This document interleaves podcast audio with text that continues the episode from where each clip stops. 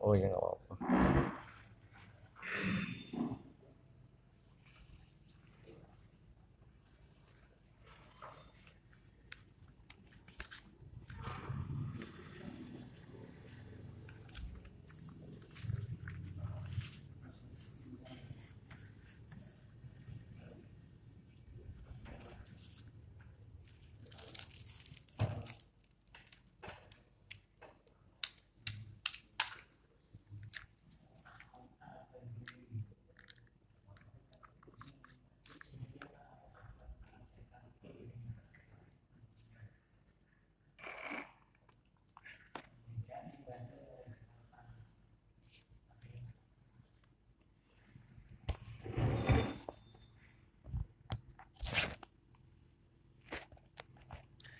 السلام عليكم ورحمة الله وبركاته.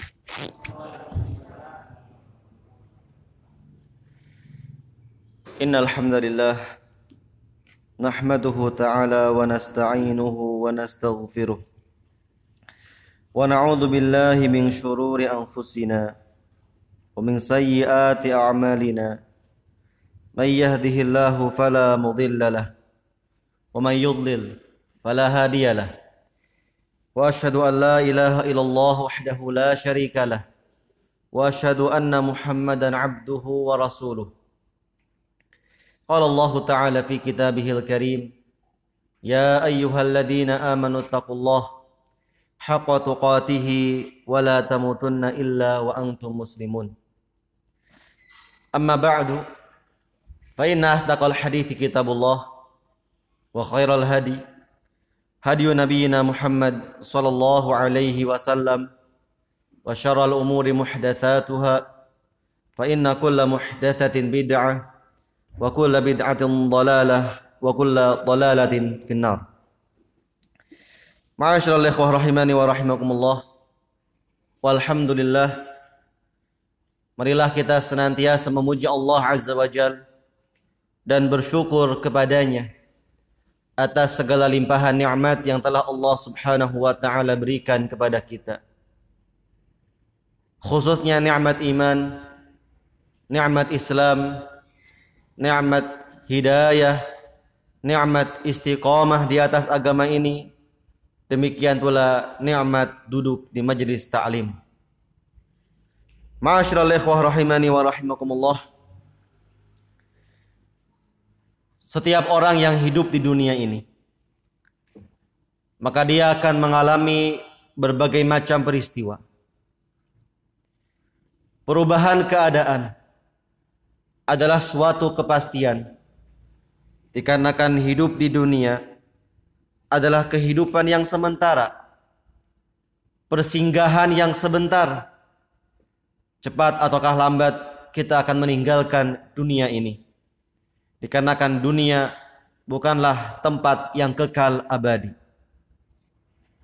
Maka hakikat ini perlu untuk kita ketahui, perlu untuk kita fahami agar kita tidak lupa diri tatkala mendapatkan kenikmatan duniawi dan agar kita tidak terlalu bersedih hati atas materi yang luput kita dapatkan ataukah tatkala mendapatkan suatu musibah ataukah cobaan? Allah taala berfirman di dalam surat Al-Hadid ayat yang ke-22 sampai ayat yang ke-23. Ma asaba min musibatin fil ardi wala fi anfusikum illa fi kitabim min qabli an nabra'aha. Inna dzalika 'ala Allah yasir. Tidak ada satu musibah pun yang menimpa bumi ini dan tidak pula yang menimpa kalian melainkan itu semua telah tercatat di dalam kitab Lauhul Mahfuz sebelum Allah Azza wa Jalla menciptakannya. Dan itu semua sangatlah mudah bagi Allah Subhanahu wa taala. Likai la ta'sau ala ma fatakum wa la tafrahu bima atakum wallahu la yuhibbu kulla mukhtalin fakhur yang demikian itu dijelaskan oleh Allah Subhanahu wa taala agar kalian tidak terlalu bersedih hati atas materi yang luput kalian dapatkan dan agar kalian tidak terlalu bangga diri terhadap apa yang diberikannya kepada kalian dan sesungguhnya Allah Subhanahu wa taala tidak mencintai orang yang sombong lagi membanggakan diri. Maka ma'asyiral muslimin rahimani wa rahimakumullah. Kehidupan yang sempit dan problem yang menghimpit dirasa berat oleh jiwa. Musibah yang datang, ujian yang menimpanya dirasa berat oleh jiwa. Maka jiwa yang beriman maka menghadapi itu semua dengan kesabaran. Mengharapkan pahala dari Allah Azza wa Jal. Berbaik sangka kepada Allah Subhanahu wa taala dan tidak putus asa dari rahmat Allah Subhanahu wa taala. Menghadapi itu dengan kesabaran. Dan sabar artinya menahan menahan lisan dari mengucapkan ucapan yang kotor akan tetapi yang dia ucapkan adalah ucapan yang baik dia mengucapkan innalillahi wa inna ilaihi raji'un dia mengucapkan qaddarullah wa ma syafa'al. Ini semua merupakan takdir dari Allah azza wa jal. Dan apa yang Allah subhanahu wa ta'ala kehendaki pastilah terjadi. Demikian pula menahan anggota badan dari memukul-mukul pipi, merobek-robek baju, dan tindakan-tindakan jahiliyah yang lainnya. Demikian pula menahan hati dari kemarahan, tidak terima, tidak ridho terhadap ketentuan Allah Subhanahu wa taala. Akan tetapi hatinya hendaknya ridho dan menerima apa yang Allah Subhanahu wa taala takdirkan kepadanya. Demikianlah sikap sabar. Maka kaum mukminin menghadapi musibah dengan keteguhan hati. Adapun orang yang kurang imannya atau bahkan tidak memiliki keimanan dikarenakan tidak memiliki pegangan yang kuat akhirnya dia pun terombang-ambing dan salah jalan. Di antara mereka ada yang melakukan tindakan bunuh diri. Di antara mereka ada yang mendatangi dukun. Di antara mereka ada yang melakukan tindakan-tindakan kejahatan seperti mencuri, memukul, merampok, membunuh, ataukah tindakan kejahatan yang lainnya. Ma'asyiral muslimin rahimakumullah. Pada kondisi biasa saja dan tidak ada masalah, kepribadian seseorang terkadang susah untuk diketahui. Berbeda halnya tatkala keadaan serba sempit. Datang musibah, ujian dan cobaan kepadanya maka akan tampaklah jati dirinya yang sesungguhnya. Allah Subhanahu wa taala berfirman di dalam surat Al-Ankabut ayat yang kedua sampai ayat yang ketiga. Allah taala berfirman, "Ahasiban nasu ayyutraku ay yaqulu amanna wa hum la yuftanun?" Apakah manusia mengira bahwa dirinya akan dibiarkan begitu saja? setelah mengucapkan aku beriman kemudian tidak diuji lagi walaqad fatanna alladzina min qablihim sungguh ujian telah datang kepada orang-orang sebelum mereka. Fala ya'lamannallahu sadaqu wa la dan sungguh Allah azza wa jalla telah mengetahui siapa di antara mereka yang jujur dalam keimanannya. Dan Allah mengetahui siapa di antara mereka yang berdusta. Disebutkan dalam surat Al-Baqarah ayat yang ke-246 sampai ayat yang ke-249. Allah Subhanahu wa taala mengkisahkan tentang pemuka-pemuka Bani Israel yang memiliki tekad, memiliki semangat untuk memerangi musuh mereka yaitu Raja Jalut dan bala tentaranya. Maka mereka pun meminta kepada nabi mereka sepeninggal Nabi Musa alaihissalam meminta untuk diangkatnya seorang raja yang akan memimpin mereka untuk berperang melawan musuh mereka yaitu Raja Jalut dan bala tentaranya. Maka permintaan tersebut dikabulkan. Diangkatlah Tolut sebagai raja mereka. Dan berangkatlah berperang. Di tengah perjalanan, kesabaran mereka mulai melemah. Dan puncaknya adalah tatkala mereka berhadapan langsung dengan musuh. Semangat yang tadinya menggebu-gebu, kini tinggal cerita. Kebanyakan di antara mereka mundur. Hanya sedikit di antara mereka yang kokoh menghadapi musuh. Rasulullah Shallallahu Alaihi Wasallam bersabda dalam hadis yang dikeluarkan oleh Imam Al Bukhari wa Muslim, la tatamannau liqa al adu. Janganlah salah seorang di antara kalian ataukah janganlah kalian berangan-angan ingin bertemu dengan musuh. Was'alullah al-afiyah. Mintalah keselamatan kepada Allah Azza wa Jal.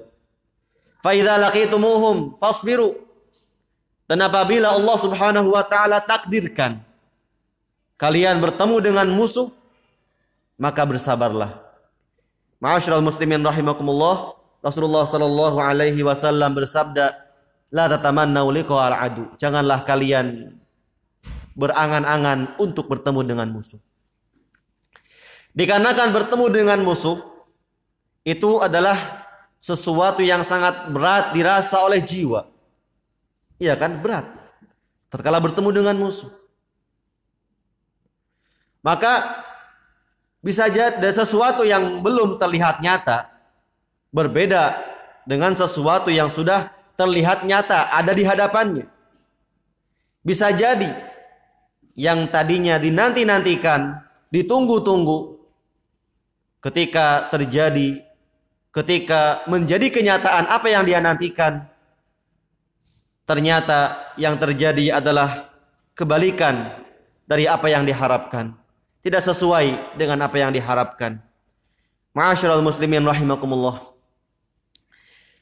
Penderitaan yang dialami oleh manusia dengan berbagai macam jenisnya bukan berarti tidak ada jalan keluar. Bukan berarti tidak ada uh, penyelesaiannya di sana terdapat jalan keluar yang terbaik bagi seorang mukmin sehingga dia bisa lepas dari malapetaka yang menimpanya. Ataukah dia bisa menghalangi dirinya dari musibah yang akan menimpanya? Membentengi dirinya dari musibah yang akan menimpanya. Dan di antara Jalan keluar tersebut yang pertama adalah mendekatkan diri kepada Allah Azza wa Jal. Mendekatkan diri kepada Allah Subhanahu wa taala. Dengan melaksanakan ketaatan kepada Allah Azza wa Jal dan menjauhi kemaksiatan. Dengan cara mentauhidkan Allah Subhanahu wa taala dan menjauhi kesyirikan. Mentauhidkan Allah Subhanahu wa taala di dalam uluhiyah, di dalam rububiyah, di dalam asma wa sifat dan meninggalkan berbagai macam jenis kesyirikan. Disebutkan dalam hadis dari sahabat Muad bin Jabal radhiyallahu taala anhu yang dikeluarkan oleh Imam Al-Bukhari wa Muslim. Beliau menuturkan, "Kuntu radifan Nabi alaihi salatu wasalam ala himarin." Aku pernah dibonceng oleh Rasul alaihi salatu wasalam di atas keledai. Faqala Rasulullah sallallahu alaihi wasallam, "Ya Muad, atadri ma haqqullahi 'alal ibad wa haqqul ibadi 'ala Allah?" Wahai Muad, apakah engkau tahu apa hak Allah atas hamba dan apa hak hamba atas Allah Azza wa Jalla? Maka Muad bin Jabal radhiyallahu taala anhu karena tidak mengetahui jawabannya, beliau mengatakan, "Qultu Allah wa rasuluhu a'lam." Allah dan Rasulnya lebih mengetahuinya.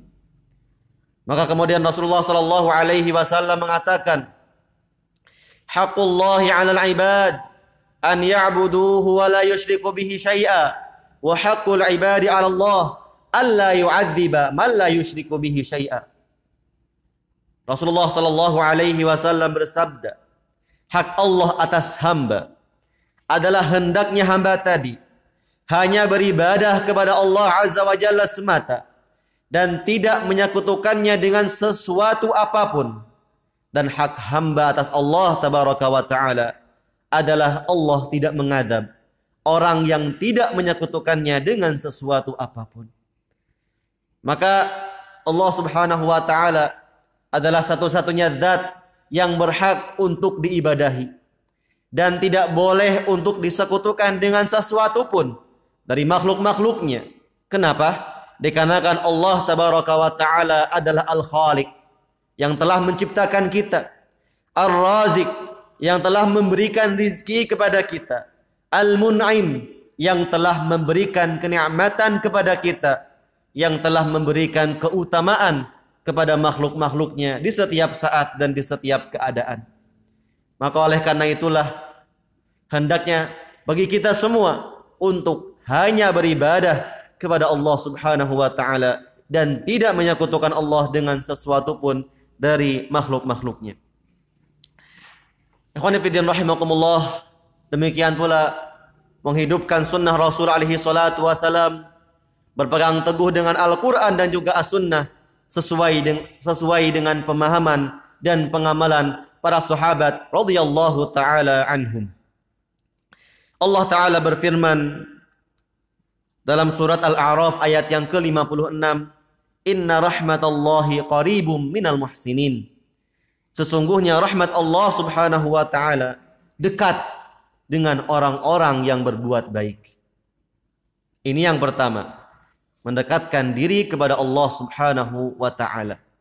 Melaksanakan perintah-perintahnya dan meninggalkan hal-hal yang bisa membuat Allah Subhanahu wa taala murka. Kemudian yang kedua, adalah bertaubat, beristighfar kepada Allah Azza wa Jal. Memohon ampun kepada Allah Subhanahu wa taala. Mengakui kesalahan-kesalahannya. Maka orang yang bertaubat, beristighfar kepada Allah dengan sebenar-benarnya, dengan jujur, Allah Subhanahu wa taala akan menurunkan rahmat untuknya. Allah Azza wa Jalla akan memberikan rizki untuknya. Allah Subhanahu wa taala berfirman mengkisahkan ucapan Nabi Nuh alaihi salam kepada kaumnya. Allah taala berfirman dalam surat Nuh ayat yang ke-10 sampai ayat yang ke-12. Faqultu astaghfiru rabbakum innahu kana ghaffara. Nabi Nuh alaihi salam beliau mengatakan, aku katakan, mohonlah ampunan kepada Rabb kalian, kepada Allah Azza wa Jalla Sesungguhnya Allah Subhanahu wa taala itu Maha Pengampun. Yursilis sama alaikum midrara. Apabila seseorang beristighfar kepada Allah Azza wa Jal, niscaya Allah Subhanahu wa taala akan menurunkan hujan yang deras untuk kalian. Wa yumdidukum bi amwali wa banin. Allah Azza wa Jal akan memperbanyak harta dan akan memperbanyak anak-anak untuk kalian. Wa yaj'al lakum jannatin wa yaj'al lakum anhara. Allah Subhanahu wa taala akan mengadakan untuk kalian kebun-kebun dan mengadakan di dalam kebun-kebun tadi sungai-sungai untuk kalian. Beberapa orang mendatangi Imam Al-Hasan Al-Basri rahimahullah. Yang pertama datang mengeluhkan tentang kemarau yang ada di daerahnya. Maka Imam Al-Hasan Al-Basri rahimahullah memberikan nasihat kepadanya untuk beristighfar. Datang orang yang kedua mengeluhkan tentang kemiskinannya. Maka Imam Al-Hasan Al-Basri rahimahullah membimbingnya untuk beristighfar kepada Allah Azza wa Jalla. Datang orang yang ketiga dan Orang tersebut mengatakan, "Wahai imam, tolong doakan saya agar Allah Subhanahu wa taala memberikan kepada saya seorang putra, menganugerahkan kepada saya seorang putra, minta didoakan." Kemudian Imam Al-Hasan Al-Basri memberikan nasihat kepadanya untuk beristighfar kepada Allah Azza wa Jalla. Kemudian datang orang yang keempat mengeluhkan tentang keringnya kebun-kebun. Maka Imam Al-Hasan Al-Basri memberikan nasihat yang sama beristighfarlah kepada Allah Azza wa Jalla. Mohonlah ampunan kepada Allah Subhanahu wa taala. Kemudian ditanyakan kepada beliau, wahai imam, beberapa orang datang kepada engkau dengan pertanyaan yang berbeda-beda. Tetapi engkau menjawabnya dengan jawaban yang sama. Memerintahkan mereka semuanya untuk beristighfar kepada Allah Subhanahu wa taala. Maka Imam Al Hasan Al Basri menjawab, "Aku tidak berfatwa dari fikiranku. Sungguh Allah taala telah berfirman, "Faqultu astaghfiru rabbakum innahu kana ghaffara. Nabi Nuh alaihi salam beliau mengatakan, mohonlah ampunan kepada Rabb kalian, kepada Allah Azza wa Jal. Sesungguhnya Allah Subhanahu wa taala itu Maha Pengampun. Yursilis samaa 'alaikum midrara. Niscaya Allah Subhanahu wa taala akan menurunkan air hujan untuk kalian dengan hujan yang deras. Turun air hujan yang deras wa yumdidukum bi amwali wa banin. Allah Azza wa Jal akan memperbanyak anak dan harta untuk kalian. Diperbanyaknya harta dan diperbanyaknya anak. Wa yaj'al lakum jannatin wa yaj'al lakum anhara. Dan Allah Azza wa Jal akan mengadakan untuk kalian kebun-kebun dan mengadakan di dalam kebun-kebun tadi sungai-sungai untuk kalian. Ma'asyiral muslimin rahimani wa rahimakumullah. Kemudian yang ketiga adalah berdoa kepada Allah Subhanahu wa taala. Memohon kepada Allah Subhanahu wa taala. Menghadapkan diri hanya kepada Allah Subhanahu wa taala. Maka doa merupakan pintu kebaikan. Dan segala kebaikan ada di tangan Allah Subhanahu wa taala. Maka oleh karena itu bersemangatlah untuk berdoa kepada Allah Azza wa Jalla. Allah Subhanahu wa taala memerintahkan kita untuk berdoa kepadanya dan menjanjikan pengkabulannya. Dan doa itu adalah ibadah. Ar-Rasul alaihi salatu wasallam bersabda, "Ad-du'a huwal ibadah." Doa adalah ibadah. Allah Subhanahu wa taala berfirman di dalam surat Al-Baqarah ayat yang ke-186. Wa idza salaka ibadi anni fa inni qarib. Apabila hambaku bertanya kepadamu tentang aku, maka jawablah, fa inni qarib. Sesungguhnya aku ini dekat. Ujibu da'wata da'i idza da'an. Aku mengabulkan doa kata Allah. Bagi orang-orang yang berdoa kepadaku tatkala dia berdoa kepadaku. Falyastajibu li la'allahum yarshudun. Maka hendaklah bagi kalian untuk mengikuti perintah-perintahku dan beriman kepadaku agar kalian senantiasa berada dalam kebenaran. Allah taala berfirman, "Wa idza sa'alaka 'ibadi 'anni fa inni qarib." Apabila hambaku bertanya kepadamu tentang aku, maka jawablah sesungguhnya aku itu dekat Ujibu da'wata da'i idza da'an. Aku mengabulkan doa orang yang berdoa kepadaku tatkala dia berdoa kepadaku kata Allah Subhanahu wa taala. Maka pintu Allah Subhanahu wa taala senantiasa terbuka. Meskipun pintu dan jalan yang lainnya tertutup.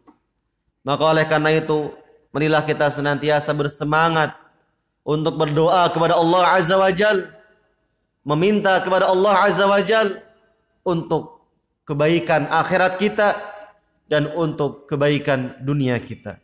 Rabbana atina fid dunya hasanah wa fil akhirati hasanah wa qina adzabannar. Kita meminta kepada Allah Subhanahu wa taala, kita berdoa kepada Allah Subhanahu wa taala. Ini yang ketiga. Kemudian yang keempat, adalah memperkenalkan diri kepada Allah Azza wa Jalla di saat lapang.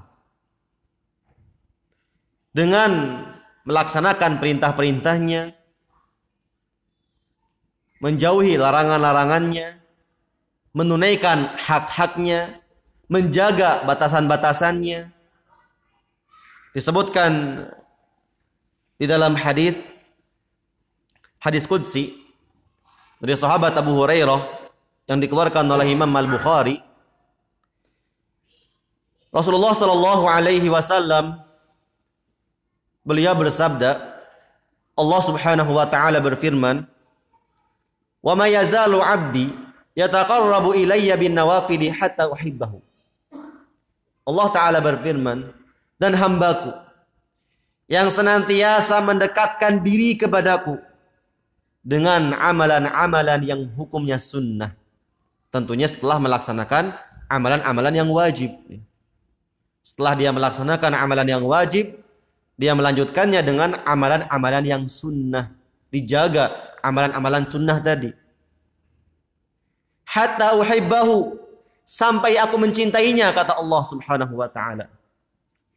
Kemudian di akhir hadis disebutkan, La in sa'alani la'u'tiyannahu, wa la in ista'adani la'u'idannahu. Apabila dia meminta kepadaku, niscaya aku akan mengabulkan permintaannya dan apabila dia meminta perlindungan kepadaku, niscaya aku pun akan melindunginya, kata Allah Subhanahu wa taala dalam hadis qudsi. Ma'asyiral ikhwah rahimani wa rahimakumullah. Dikatakan oleh Imam Dhahak bin Qais rahimahullahu taala, ingatlah Allah Subhanahu wa taala di saat lapang. Niscaya Allah Subhanahu wa taala akan mengingatmu di saat sempit. Nabi Yunus alaihi salam beliau adalah orang yang senantiasa selalu berzikir kepada Allah Subhanahu wa taala. Sehingga tatkala Nabi Yunus alaihi salam ditelan oleh ikan, Allah Subhanahu wa taala menyelamatkan beliau. Disebutkan di dalam surat As-Saffat ayat yang ke-143 sampai ayat yang ke-144. Falaula annahu kana minal musabbihin. Kalau seandainya Nabi Yunus alaihi salam bukan termasuk orang-orang yang berzikir kepada Allah, mengingat Allah Subhanahu wa taala, labitha fi batnihi ila yaum yub'atun. Niscaya dia akan senantiasa berada dalam perut ikan sampai hari berbangkit kata Allah Subhanahu wa taala. Dan zikir yang dibaca oleh Nabi Yunus alaihi salam adalah la ilaha illa anta subhanaka inni kuntu minadh dhalimin. Ikhwani fillah rahimani wa rahimakumullah.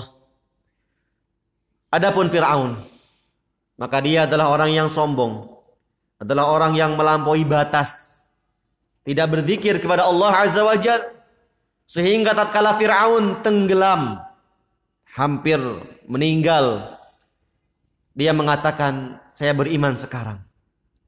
Allah subhanahu wa ta'ala mengatakan dalam surat Yunus ayat yang ke-91, Al-an wa qad asaita qablu wa kunta minal mufsidin. Wahai Fir'aun, sekarang kamu baru percaya. Sungguh engkau telah durhaka sejak dahulu dan engkau termasuk orang-orang yang berbuat kerusakan. Ma'asyiral ikhwah rahimani wa rahimakumullah. Adapun contoh yang lain orang-orang yang mendekatkan diri, orang-orang yang memperkenalkan diri kepada Allah Azza wa Jalla di saat lapang. Kemudian amalan tersebut menyebabkan dia dilepaskan dari belenggu musibah yang menimpanya. Di antaranya adalah kisah tiga orang yang terperangkap di dalam gua. Jadi tiga orang tersebut sedang dalam perjalanan. Di tengah perjalanan turun hujan. Mereka pun masuk ke dalam gua, berteduh di situ. Di dalam gua di sebuah gunung. Runtuhlah batu besar dan menutup mulut gua sehingga mereka tidak bisa keluar Allah Subhanahu wa taala menyelamatkan mereka. Menggeser batu besar tersebut. Allah Subhanahu wa taala menyelamatkan mereka dengan menggeser batu besar tersebut sehingga mereka bisa lepas dan bisa keluar darinya. Dan hal itu disebabkan amal ibadah, amal ketaatan yang mereka kerjakan di saat lapang. Amal ibadah tersebut yang pertama adalah berbakti kepada kedua orang tua. Kemudian yang kedua adalah dia meninggalkan perbuatan zina padahal dia mampu untuk melakukannya. Kemudian yang ketiga adalah dia menjaga harta milik orang lain. Rahimani wa rahimakumullah.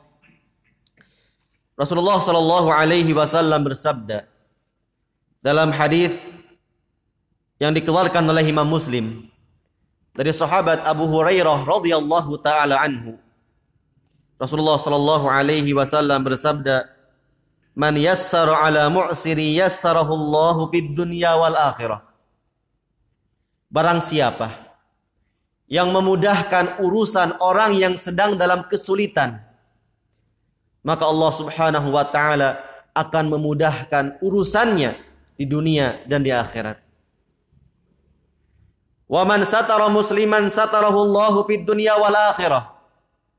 Rasul alaihi salatu wasallam bersabda, Barang siapa yang menutup aib saudaranya, aib seorang muslim, dia tutup satarahullahu fid dunya wal akhirah. Maka Allah Subhanahu wa taala akan menutup aibnya di dunia dan di akhirat. Wallahu fi aunil 'abdi ma kana al-'abdu fi auni akhi. Allah Subhanahu wa taala akan menolong hambanya sesuai dengan kadar hamba tersebut mau untuk menolong saudaranya. Ma'asyiral muslimin rahimani wa rahimakumullah.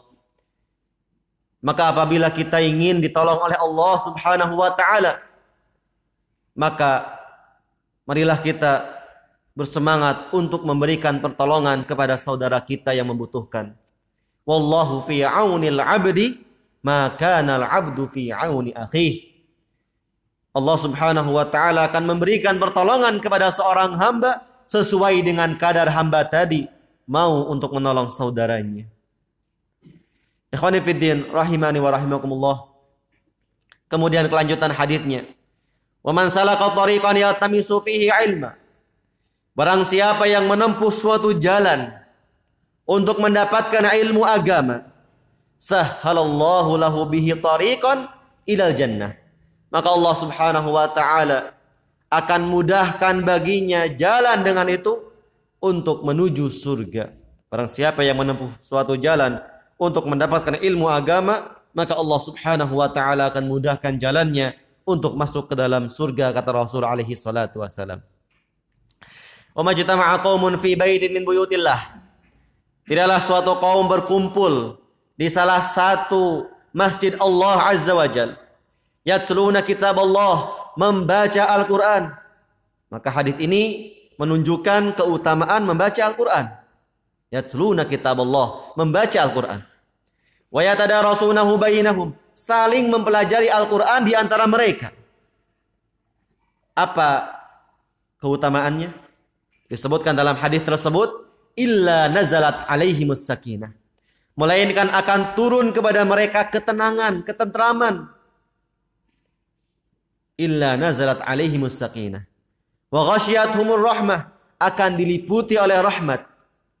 Wa humul malaikah dan malaikat akan mengelilingi mereka. Wa fi man indah dan Allah Subhanahu wa taala akan menyebut-nyebut mereka di hadapan para malaikat yang ada di sisi Allah Subhanahu wa taala. Ma'asyiral ikhwah rahimani wa rahimakumullah. Maka Allah Subhanahu wa taala akan memudahkan jalan untuk menuju surga bagi siapa? Bagi orang-orang yang mempelajari ilmu agama. Di samping ini merupakan keutamaan yang besar, ini juga merupakan anugerah yang besar pula. Karena memang kesuksesan yang hakiki, keberhasilan yang sesungguhnya, tatkala seseorang dimasukkan ke dalam surga dan dijauhkan dari api neraka. Disebutkan dalam surat Ali Imran ayat yang ke-185. Faman zuhziha 'anil nar wa udkhilal jannah faqad faz wa mal hayatud dunya illa mata'ul ghurur. Allah taala berfirman yang artinya Barang siapa yang dijauhkan dari api neraka, diselamatkan dari api neraka, kemudian dimasukkan ke dalam surga, faqad faz. Sungguh dia telah beruntung. Barang siapa yang dijauhkan dari api neraka, dan dimasukkan ke dalam surga, maka sungguh dia telah beruntung. Wa hayatud dunya illa mata'ul gurur. Dan kehidupan dunia tidak lain hanyalah kesenangan yang memperdayakan. Ma'asyiral muslimin rahimakumullah. Di kehidupan dunia ini kita dihadapkan dengan berbagai macam godaan yang tidak mudah untuk ditundukkan. Mulai dari godaan syahwat di mana syaitan menghiasi kemaksiatan seakan-akan terlihat indah. Demikian pula godaan syubhat, kerancuan-kerancuan di dalam berfikir. Hanya orang-orang yang dirahmati oleh Allah Subhanahu wa taala yang bisa selamat dari jeratan-jeratan tersebut. Maka oleh karena itu betapa beruntunglah orang-orang yang diberi taufik dan hidayah oleh Allah Subhanahu wa taala semangat di dalam mempelajari ilmu agama. Rasulullah sallallahu alaihi wasallam bersabda, "Man yuridillahu bihi khairan yufaqihu fid din." Hadis yang dikeluarkan oleh Imam Al-Bukhari wa Muslim dari sahabat Muawiyah bin Abi Sufyan radhiyallahu taala anhu. Barang siapa yang Allah Subhanahu wa taala kehendaki baginya kebaikan, maka Allah Subhanahu wa taala akan pahamkan dia tentang permasalahan agamanya. Ya subhanallah. Ya. Keutamaan bagi orang-orang yang memiliki ilmu agama. Ikhwani fiddin rahimani wa rahimakumullah. Maka setiap manusia akan mengalami berbagai macam ujian dan cobaan. Sebagaimana yang telah kita ketahui, sebagaimana yang kita saksikan.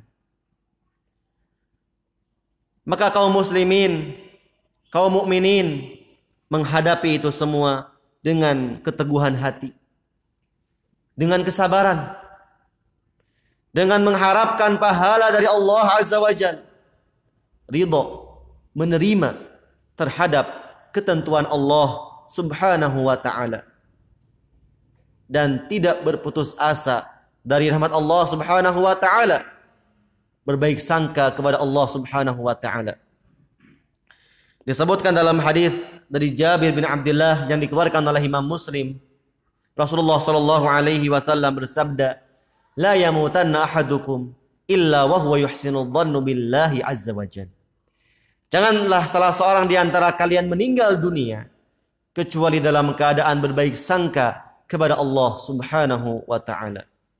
Maka demikianlah sikap seorang mukmin tidak berputus asa dari rahmat Allah Subhanahu wa taala. Sebagai contoh adalah Nabi Yakub alaihi salam di mana beliau mendapatkan ujian berupa dipisahkannya beliau dari putra yang sangat beliau cintai. Apakah beliau putus asa? Tidak. Beliau tidak putus asa dari rahmat Allah Subhanahu wa taala.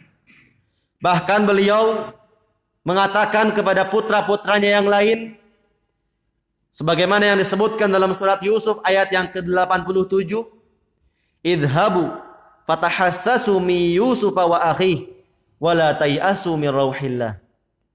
Pergilah kalian. Carilah berita tentang Yusuf dan saudaranya. Dan janganlah kalian berputus asa dari rahmat Allah Subhanahu wa taala. Demikian pula Nabi Yakub alaihi salam. Beliau mengatakan dengan penuh harap, Asallah an ya'tiyani bihim jami'a. Mudah-mudahan Allah subhanahu wa ta'ala mengumpulkan mereka semuanya kepadaku. Allah subhanahu wa ta'ala mengabulkan harapan tersebut. Allah subhanahu wa ta'ala mempertemukan kembali antara Nabi Yakub dengan Nabi Yusuf. Allah mempertemukan kembali antara ayah dan anak yang saling merindu. Dan kisah-kisah tentang dilepaskannya malapetaka yang menimpa orang-orang yang terdahulu ataukah orang-orang yang ada pada umat ini telah disebutkan oleh para ulama dalam kitab-kitab mereka.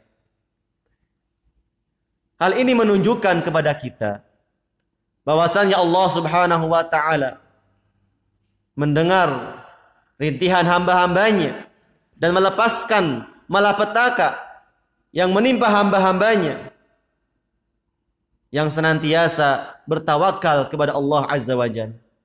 Allah Subhanahu wa taala melepaskan malapetaka orang-orang yang bertawakal kepada Allah Subhanahu wa taala. Ikhwani fiddin rahimani wa rahimakumullah. Insyaallah pada